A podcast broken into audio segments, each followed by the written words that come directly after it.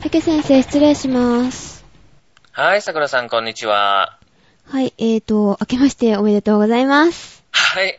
ちょっと遅くなりましたけどね。ちょおめでとうございちょっと遅いまですす。ね今年もよろしくお願いしおます。願いします。中学生さくらのデジタル医務室へようこそ。この番組は医学医療についてデジタルドクターペケ先生とおしゃべりする番組です。お届けするのは、さくらと、ペケト。ジェシカです。はい、こんにちこんはに。ちは。改めまして、明けましておめでとうござい明けましておめでとうございもまうす。今更ね、おめでとうございます。もうちょっとおかしいんです けど。ます。 そうなんですけどね、えー今年1年また頑張っていきますので、よろしくお願いいたします。よろしくお願いよろしましす。くお願いいたします。と違う番組なんですが、えっ、と、新聞の方で、はいはいえっ、と、前回の話題覚えてますちょっと医療っぽいのやりましたよね。酸素ボンベ。はい。 えっ、と、うんまあ、なんかそんれなで話す。してましたね。それについて、ちょっとお聞きしたいと思います。はうん。い。はい。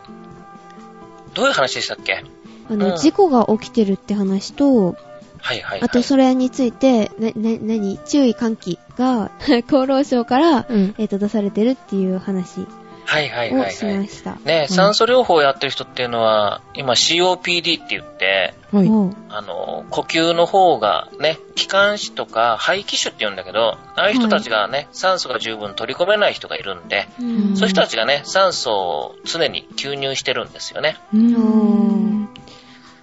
で、そういう人たちが、まあ、結構たくさんいるんだけど、ははいい。その人たちが、まあ、火を使うと危ないよっていう話ですよね。うーん先生に怒られそうな発言をあのジェシカはしてしまったんですけど、あの、はい自発呼吸ができる、できない方じゃなくって、あ、自立呼吸、 自力で呼吸ができない人は、はい。うん人工呼吸器ですよなねん。ですよね。そうではなくって、あの、単にちょっとしにくいっていうことですかしにくいというよりは、はい呼吸そのものは、だから肺はちゃんと動いてるんだけれども、は肺の、うん、酸素を取り込むはい。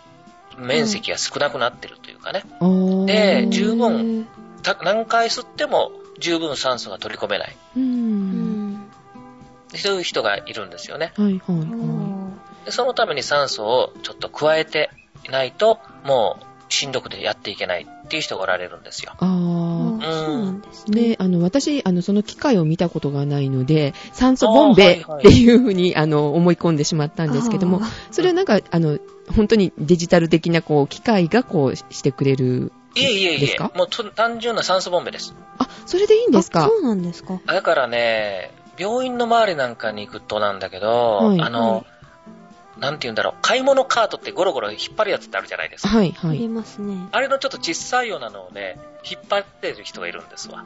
あー、あで、ー、あなれんからねお、ーチューブが伸びてて鼻につけてるんですね。映画で見たような気がする。映画。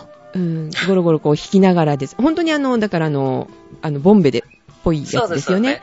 でも、うんまあ、大体は、あの、ボベン、ボンベそのまま剥き出しじゃなくて、はいはあの、いちょっとおしゃれなというか、はいカバーがかかってて、あ、そうなん本です当か。に買い物の、あの、カートみたいな感じですね。あの、後ろで弾くあへーえぇー。ー、そうなんですね。はい。で、そでれも、チューブ。ブが、あれがね、まうんあ、塩ビとかのチューブなので、はあで、火がつくと、あの、ちょっと普通、まあふ空気中だったら溶けるぐらいなんだけど、ーはいそこでもう酸素が入ってるから、はいい。。そそこでぼーっと燃えちゃうんですよね。あー、そうなんですか。えー、じゃあそんなに酸素がこう、自分で、あの、取りにくい人がタバコ吸いながらとかっていうの は、ありえない話ですよ本当ね。はね、タバコは吸っちゃいけないんだけどね。あ、そういう方もたまにはいらっしゃるってことですか。というか、逆にそのヘビースモーカーの人がそういう病気になることが多いんですよ。あ、そうなんですか。か、はい、うね。ん。はい。だからまあ、言ったら、慢性的にタバコ吸ってる人はもう、全員がその、いわゆる COPD って言って名前言うんだけど、はいそういう病気の病名つけてもいいと。ーいうぐらいの状態なんですよよ。そうなんですね。ただ、酸素が必要なほど悪い人っていうのは、まあ、それほど多くはないですけど、ううんうんんううんん。でもじゃあ、若いうちからね、タバコをいっぱい吸う方は気をつけないと危ないですよね。ね、そういうことになりますね。ね、うん誰に向 かって言ってるのかな分かってるかなみたいなね、方があの、ツイッターの中でいらっしゃるので、あ、あ、そうなんですかはい。今ね、あの、映画を見る前に、ちょっとタバコを吸ってこうね、あ、あ、吸いだめみたたいなことを書かれてはた。は 若いのにと思ってたんですけど、あ、そう、そうなんはでいすか。。 お名前は言いませんが、あねはい。え、え、わかんない。桜は。はい。あ、じゃあそういう方は気をつけた方がいいし、はい。そうです はね。い。タバコを吸いながら、じゃあそういうものをね、こう、使ってる方はダメってことですよね。もう本当に火気厳禁ですよね。まあ、酸素そのものが燃えるわけではないんだけれども、はい。うん。うん、酸素がね、あると他のものがすごく燃えやすくなるので、ええうんええだから各病院にうん。あの通知が来てましたね。厚生労働省から。あ、各病院にですかそうです、そうです。ええ厚生労働省の方から、えーこれを使ってる人にちゃんと伝えてくださいよって言って、はい。はい。あの、病院の方に連絡が、はい、来てます。ー。ああ、新聞ネタだけじゃなかったね、じゃあね。でしたね実際に、こう、ちゃんと回っていたということですね。そうそう、それ見て、あ、桜さん言ってたなって言ってね、ちょっと見ましたけどね。はい。いいですか、桜さん。はい。大体わかりました。ははーい。い。はい。ということで、あのー、去年から温めていたメールが、2 はい年回ほどありがとうごござざいますので、はい、ご紹介したいと思いま思いす。ます。はい。はじめまして。はいえー、という題名でいただいております。え、はじめまして。お便りをさせていただきます。ライブラと申します。あ、はい、はじめまはしじめて。まして。いつも楽しく番組を聞かせていただいてます。ありがとうございます。ありがとう iPhone ございます購入時にポッドキャストにはまり、気がつけば登録番組数は30を超え、すごい。かなり追われる日々です。すごい。ですね。 えーと、この番組はクリラジさんにご出演前から知っていて、ご登場された時には驚きました。えー、すごい。おー。うんもちろん、アットサクラジオの番組はすべて拝拝読購読購読しています。クリラジさんはすべてはしんどいので半分ぐらいですか。あ、そたうくさんね、持ってらっしゃるからです ね。ね。あえー、っと、さくらさんの中学生らしからぬ視点と、中学生らしい生活の話のギャップが、んギャップも楽しいです。ギャップあるのかな えーっと、ゼシカさんの計算つ、計算尽くされたええ軽快なボケ。いい感じです。ーえ ー、それば、あの、バレてるって話じゃないですか、じゃあ、ボケが。あれえー、計算してるんですか実は天然じゃなかったみたいな う。ーん、嬉しいな。あれ 前さん、ペケ先生の専門的なおえお話もなかなか聞き応えがあり、勉強になります。あありがとうございます。専門的な意見を拝聴したくてメールさせていただきましたお。ー。何かと話題の分、んし、しわ、あ、仕分け作業。はい。 えっと、良くも悪くも注目度も高く、結果はどうであれ、見えなかったものが見えて、見えて、見えてくるってことかな見えてくることは、うんえっと、評価できるかもしれません。はい。その中で気になっていることがあります。はい。ほとんど報道されていないことで、今回の仕分けの中で、漢方薬は保険、保険適用、ん適用外とする、となったことです。あー調べてみるそういうとこ、自分たちの生活で漢方はいろいろなところで使われているようで、高いものだけだから適用外というもので、んという、ん適用外でもいい、いいのではという意見です。ん意見ではすま、すまなそう、すまなそうな気がするのです。えー、っと、この件で現職の医師であるペケ先生の意意見を拝聴したくてメールさせていただきました。とうん。実際現場ではどれだけの漢方が使われているのは本当に必要な必要のないものなのか、えー、とそのあたりの現実を教えていただいただければ嬉しいですはい。長々とメールすみません でしたこれからも楽しく聞かせていただきますはい。はいありがとうございまあしりたがとうございま多す。分 長いのは、あの、桜いじめ。暗い ですねイエーイライブラさん、ありがとうございますあり。がとうございましたはありがとうございます。はえージェシカもでも漢方薬っていうか、えーっ、と、あ、もう名前出してもいいですね。津村の漢方薬をあの、えーっ、と、整形の時に飲ん、はい飲みましたよ。保はい険、はあいはいれはい適用されてたと思うんですけど、そうですね。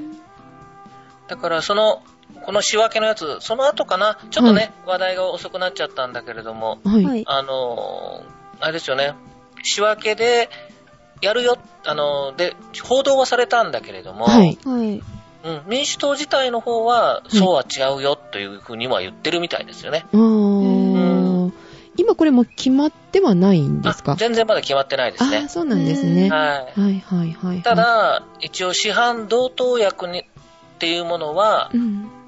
あのー保険適用外としようというふうに言ってるので、はい。おーあの、漢方薬っていうのは、ほとんどその病院で出してるお薬と、うんはい。市販薬とかほとんど同じなんですね。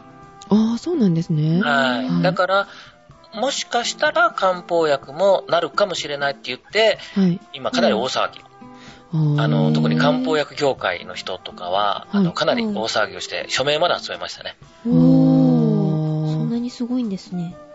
えっと、あのー、漢方薬専門店みたいなところがあるじゃないですか。ありますね。はいはいはい。あれは、あのー、病院にかかっていくわけではないから、保険は効かないんですよね。そうですね。そのままの状態では保険は効かないですね。効かはないんいで。すね。やはり、あうの、ん処方してもらわないとダメっていうことですよね。そうですね。うん。それと、まあ、保険で、あの、効く、あの、いわゆる保険に適用になってる薬っていうのは、はい。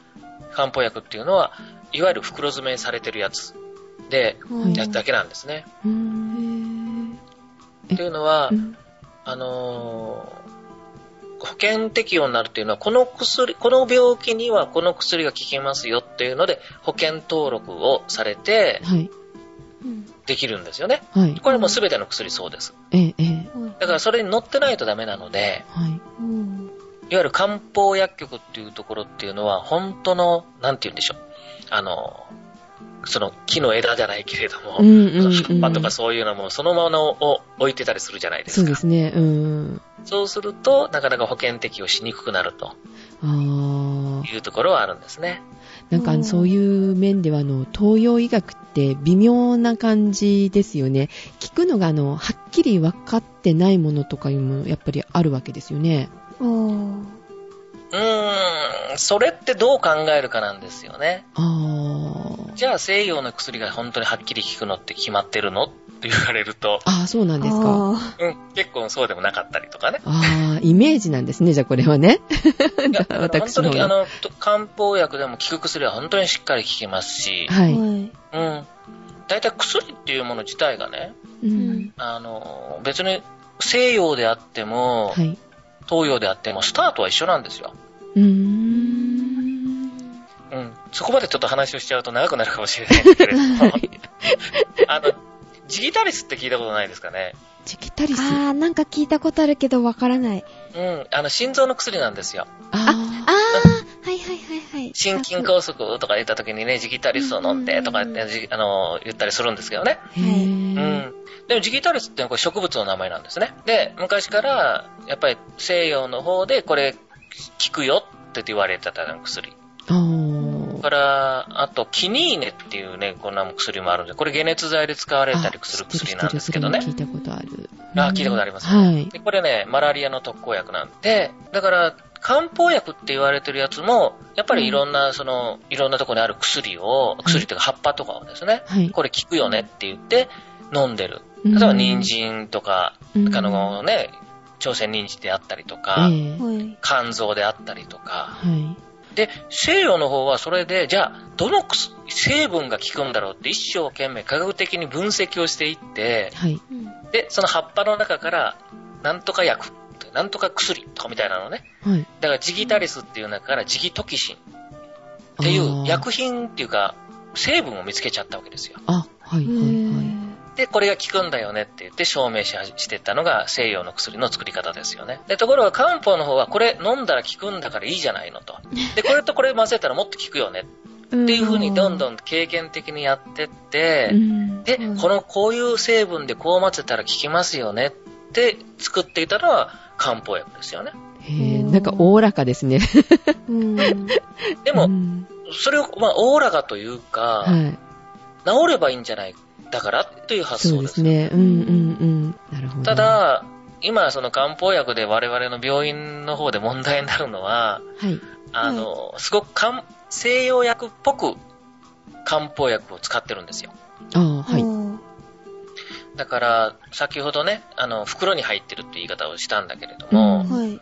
あの、七例えば、ある、まあこれ、もう名前言っちゃおうかな、詳細ことっていうの僕なんかもよく使うんですけどもね。はい。うん。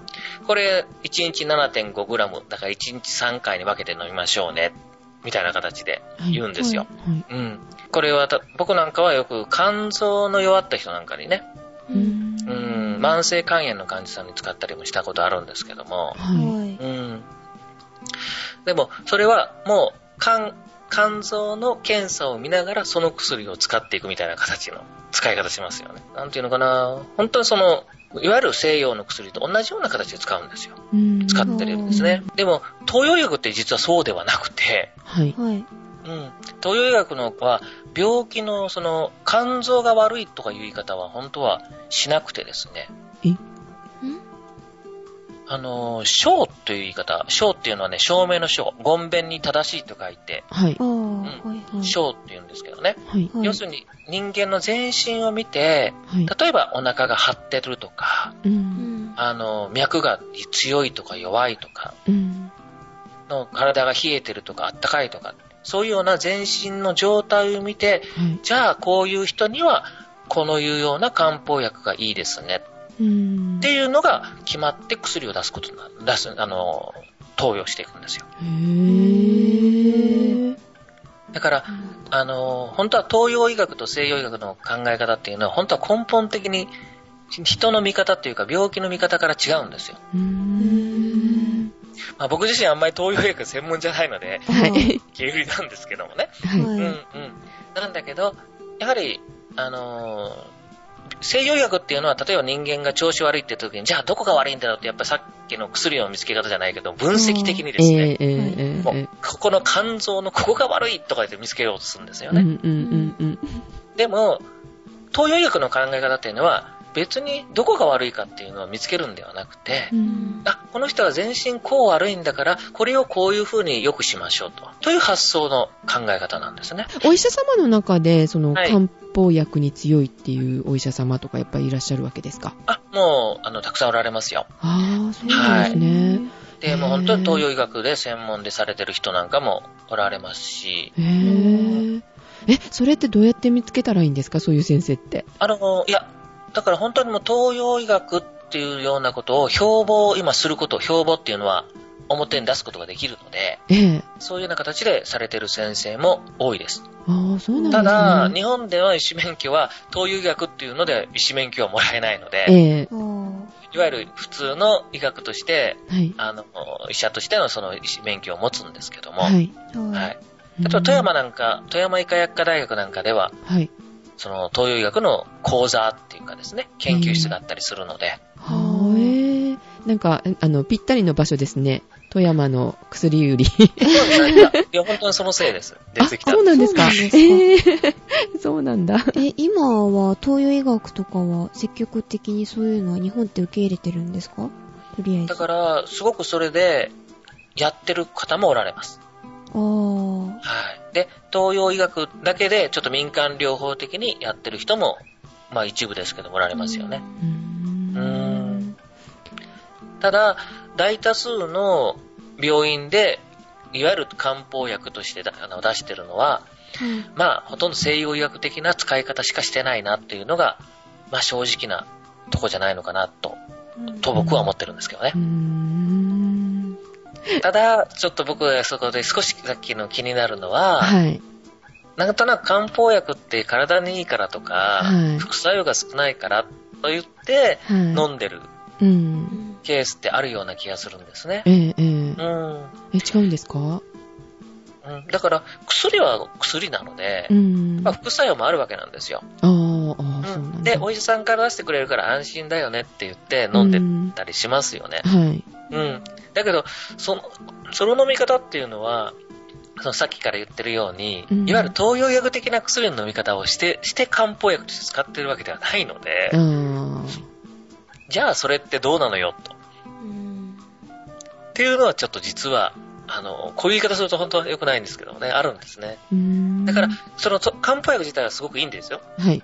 僕もいい薬だと思いますし、ははい。あの、あれなんだけれども、本当にその、ちゃんとした形で使ってるのかなっていうことなんですね。い。うー。うんん。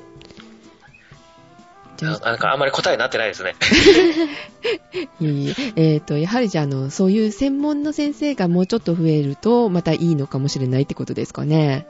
そうですね。まだまだ漢方の東洋医学自体が、まだその西洋医学からは、なんて言うんでしょう。あの、まじない扱いというか、あー信用されてないところがあってう、んうんうんうんで、それを、に、まあ、どっちかというとすり寄ってたって言い方するとちょっと良くないんだけれどもあ、ーえはいはいその、エキス製剤っていう形で作ってたのがあの袋詰めなんですよね。あーあーそうなんですねうん、で本来漢方薬っていうのは煎じ薬うんうんいろんなその夜間で煮出してええはいはいそして作っていくとおーあれですね「千と千尋」のやってた雲あの雲じいかあー、はいはいはいはい。わかりました。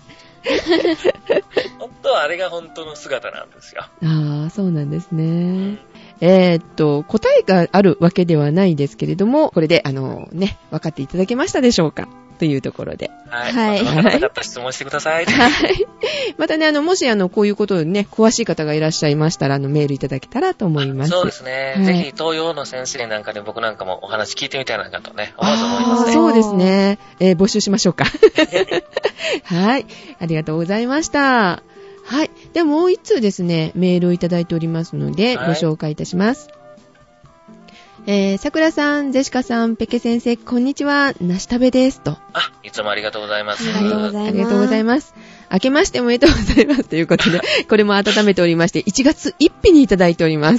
おー。年おー賀状でいただいたんですねはい、ありがとうございます。おめでとうございます。今年もよろしくお願いします。お願いいたします。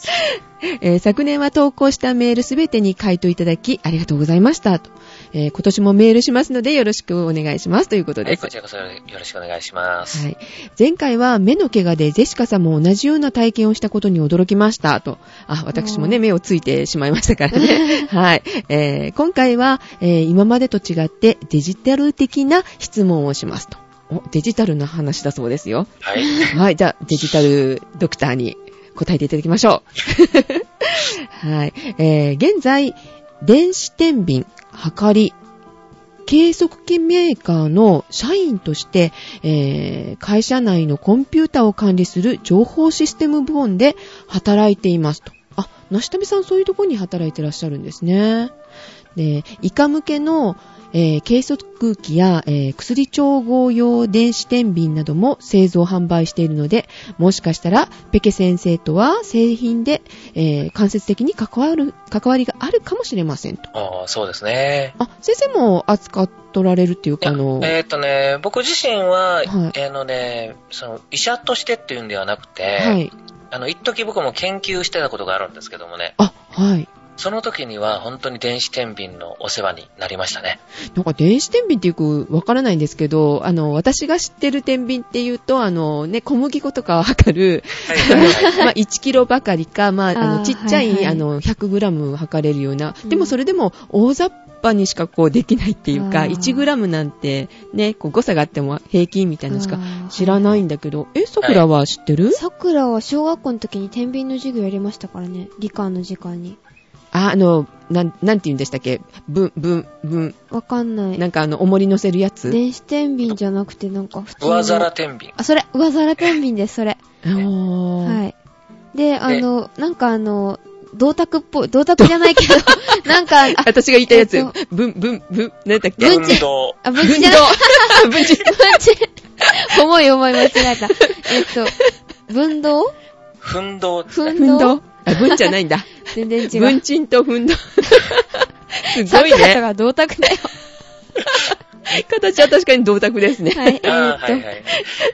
えーっと、ふ、ふんどううん。はい。ふんどうを、あの、素で触ってよく怒られてました。 えなん、か、素手で触っちゃダメなのあ錆びれ。るから重さが変わるんですよ。そうですそうです。ああ、そうなんですね。あ、現場はまあそんなのは使われてないですよね。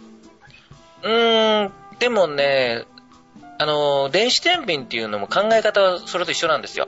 おへー。ー。だから、まあ、その、電子的にそれを、重りを乗せたりとか、まあもちろん、あの、えある程度、重り、あの、力、自動的にやってはくれるんだけれども、はい。やっぱりね、あの天秤っていうのは、すごく精度が良くて、へー。そうなんですか。で、その針の触れをね、光で当てて、そこに合わすみたいな形に、ね、なってたりするんですね。へー。で、それでね、ほんとミリグラム単位ぐらいの、あの、重さを測ることができて、はい。はい。それでね、薬をね、調合したりするんですよ。ああ、そうなんですね。ははい。そういうはかりを、じゃあ、あの、この方は使ってらっしゃるってことです本当にね。お世話になったかもしれません。そうですね。あ、お会いしたことがあったりして。 はい。じゃあ、メールに続きに行きます。はい。はい。前にペケ先生が電子カルテや医療システムの統合について、えーポッドキャストで話されていましたが、私の会社は2年前に帳票の電子化や生産、販売、会計とそれぞれ別々のメーカーのシステムを、え1社の業務パッケージ、ERP ですかね、えに、えー統合するという作業にを数億円かけてやりましたと、行いましたと。おー数億円、すごいな。えーリーダーの強力な指導のもと、えー半年という半短期間で半ば強引に導入したためか、社員が病気になったり、導入後も問題が都度発生いたしましましたが、その強引さがなければシステム統合などできなかったのも事実でしたと。あすごいですね。病気になってまでこう進めていったということですいが。や、もう誰かが本当に思い切って引っ張らないとこういうのできないですもんね。ああ、そうなんですね。えー一会社でも、えー苦労するシステム統合のことを考えれば、医療システム統合を全国の、えー病院規模で行う苦労は計り知れないと思いました、ということです。はい。まあ本当にその大変ですよね。あの、病一つの病院自体でも、うんあの、いろんなシステムがあるので、ははいでそれの整合性取るのは結局、もう難しくてですね、そこで結構苦労するんですよね。い。うーんで、、今、大体その病院全体のシステムを入れるって言っても、はい結。局そこが下請けを持ってきてて、はい。で、ここの部門はこの会社とかなんかになったりするんですよね。おーだからそれをね、最初からバラバラなのを一つにまとめるっていうのは、それはもう一つの病院でもそれだけ大変なのに、うん複数になるとっていうことですよね。うーですんねうん。まあこの会社だけでも数億円っていうことですから、その全国の病院規模って言ったら本当にまあ苦労もですし、お金的にも大変なことなんですね。そうですねう。ーんはい。えー、と、続きをいきます。私としては、カード型になった健康保険証に IC チップを埋め込んで、カルテ情報を記憶させて、どの病院でもカルテ情報を見ることができたり、カルテ情報が PDF ファイル化されて、いつでもダウンロードできるなど、情報開示が進めばいいなと思うのですが、ということですあが、ーはいはいはい。なんか前、そういう話を、あの、何電子カルテうんとかはいいはいうのを。ね、どうあったらいいかっていう提案されて、うんなんかしたようなしてないようなそうそうそうそうそう。先生うんどうなんでしょうか、あのね、カルテっていうものをもう自分自身でね、記録した方がいいよっていうのは前の少しね、お話ししたかもしれないんですけども、うん。だから本当はね、その、保険が、保険証に本当にチップでも埋め込んで、ええで、そこに全部データが入ってですね、はい。で、それがどこででも見て、見れるよと、うん。うん、いう風になってて、自分でも見れるしっていう風になると、本当はいいんでしょうけれどもね。ううん。うんうんなかなかその、その保険証の IC チップっていうことも、なんかどっかが、ね、誰も温度を取らないので、できないですし、あーまだそういう提案みたいなのはないんですかどこからも声はかかってないんですか厚生労働省の方がはい、健康保険証をカード化していいよっていうね、話はしたんですけども、はい。はで、じゃあそれぞれのカードをどういう性能なものにするか、その時に例示としてですね、はい。 IC チップを埋め込んだものとか、はい。いうのも例示として挙げてくれてました。あー。ところが、あれうんお金は一切出さないんですね。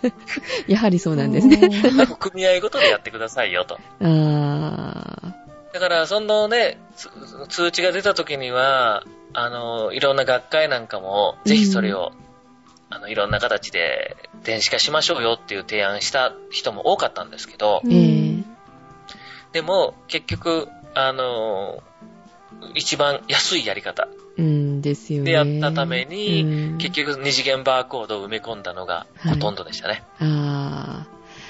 今またね、あの、厳しくなってきてるのだそうですよ健ね。康保険組合も、あの、縮小縮小で、いろんなサービスがなくなってきつつありますよね。その時に、この IC チップ化っていうのはやっぱり厳しいでしょうね。そうですね。なかなか難しかったですよね。ねえだから逆にね電子カルテしてるところが、じゃあ電子的にデータを渡そうっていうので、はい。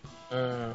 だから地域で実は IC カードなんかでそれでやってところもあるんですけどもあー、結局広がらなかったんですよね。ああ、そうなんまあ、です結ね。局コストの問題で。そうなんでしょうね。うん。だから、今何かやってるって言ったら、よくやるのが CD-ROM はい。に、えー焼いてっていうええか、カルテの情報とか、え保え守線の情報をね、はい。あの、入れて、で、うん私たち。うんそういうことをやってるところはありますね。あーあ、メールにありました。えー現状、全国規模の医療システムの統合プロジェクトや、えー組織は存在しているのでしょうかっていうことですが、はい。とはいこれも、じゃあ、あの、組織はあるってことですかえっとですね、だからそれを提案、一番なんとか進めたいなって言ってるのが、医療情報学会、はい。うん、っていう学会があるんですけども、はい。うんう。ん、そこがいろいろ、あのー提案もしてますし、こういうふうにやった方がいいよねとか、とか、うんまあ、あの、厚労省ともいろいろ話をしたりとかはしてます。うーん。で、そこと企業ともいろいろ話はしてるんですけれども、はい。ただそれが、あのーまあ、学会レベルでの提案にしか過ぎないんですよね。うーんなのでプロジェクトという状態になってないっていう感じですかね。あはい。ーえっと国には、えー診療報酬の見直し以外にも医療 IT にもっと目を向けてほしいですということで、えー、長文になってしまい申し訳ありませんということですが、えっとまた質問をしたいと思いますので、えー配信楽しみにしていますということです。はい、はいありがとうございます、なしたべさん。ありがとうごいざいます。ちょっとね、返答が遅くなりましたけれども。ます。 すいません。はいはい。えー、医療報酬の見直し以外にも、えー、医療 IT にもっと目を向けてほしいですっていうことですけど、ほんとこちらの方にもっとお金かけてほしいですよね。そうですね。うんまあ、あの、一つは、その、電子レセコン。はい。あの、前にも少しお話ししましたがね、はい。あの、レセプトを電子化しようっていうのが、まあ今国の大きな流れとしては動いてる。るんはそこが今一番医療 IT っていうところで国が言ってるところなんですけども、はい。うん。でも、もっと根本的なところをね、やっぱりもっと直していかないといけないところもいっぱいあるので、うーん。まあ、あの、今、やっぱりそういうのね、診療報酬にもやっぱり当然関係してくるんだけれども、はい。うん、IT 化した時にもっとお金が出るような仕組みにはしてほしいなと思いますよね。そうですうね。ということで、えー、今回はは、い。今回は、えっとなしたべさんの医療システムのお話と、ライブラさんはいはいはいはの漢方薬のお話をお届けいたしま し失た礼。しました。あの、ゼシカから、あの、皆様にお願いというか、今日ですね、ツイッターで、あの、一言つぶやいて、1円募は金い。したんですけれども、はい。はいはい。あ、えっ、と、さくらも、えっ、と、ちょっと見たんですけど、そうそう、今ね、ええ紹介してたんですよね。そう開いたんですよ。はい。はい。で、何に、えっ、と、募金したかと言いますと、ハイチ地震の、あの、何、ツイッターで募金ができるんですね。そうなんですよ。つぶやくだけで1円募金ができると。まあ、1円はい小さいですけれども、うんのツイッターの今人口が、まあ、だい、ど、どのくらいですかね。500万っていうとこもい言われるけど、でも200万ぐらいかなと。はいはい。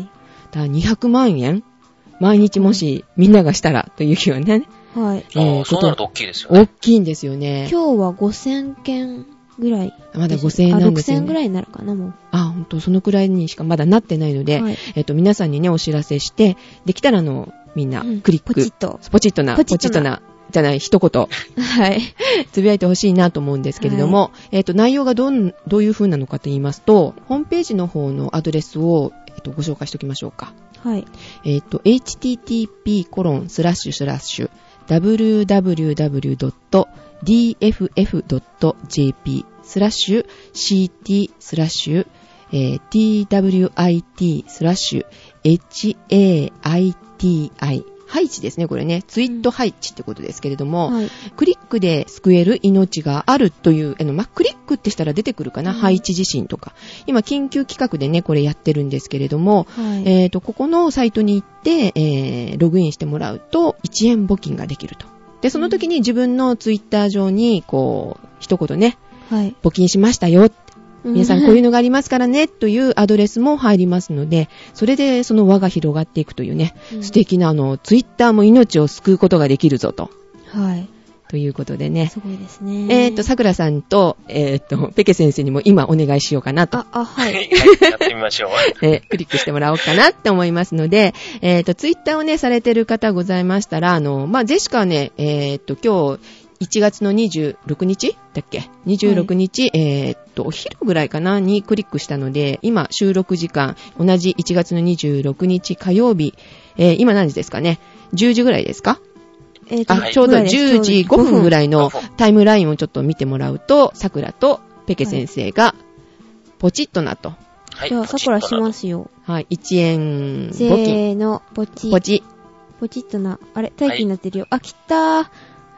はい、なんと出ましたかえ、桜はつぶやくことで、いえー無料で1円を募金できますっていう、そそのまんまの文に、最後に1円をバカにするものは1円に抱きますよって書いてきました。そう、あの、じゅ 面白いし、えあの、自分のね、 あの、あの、言葉も追加してね、できるんですよね、はいこれね。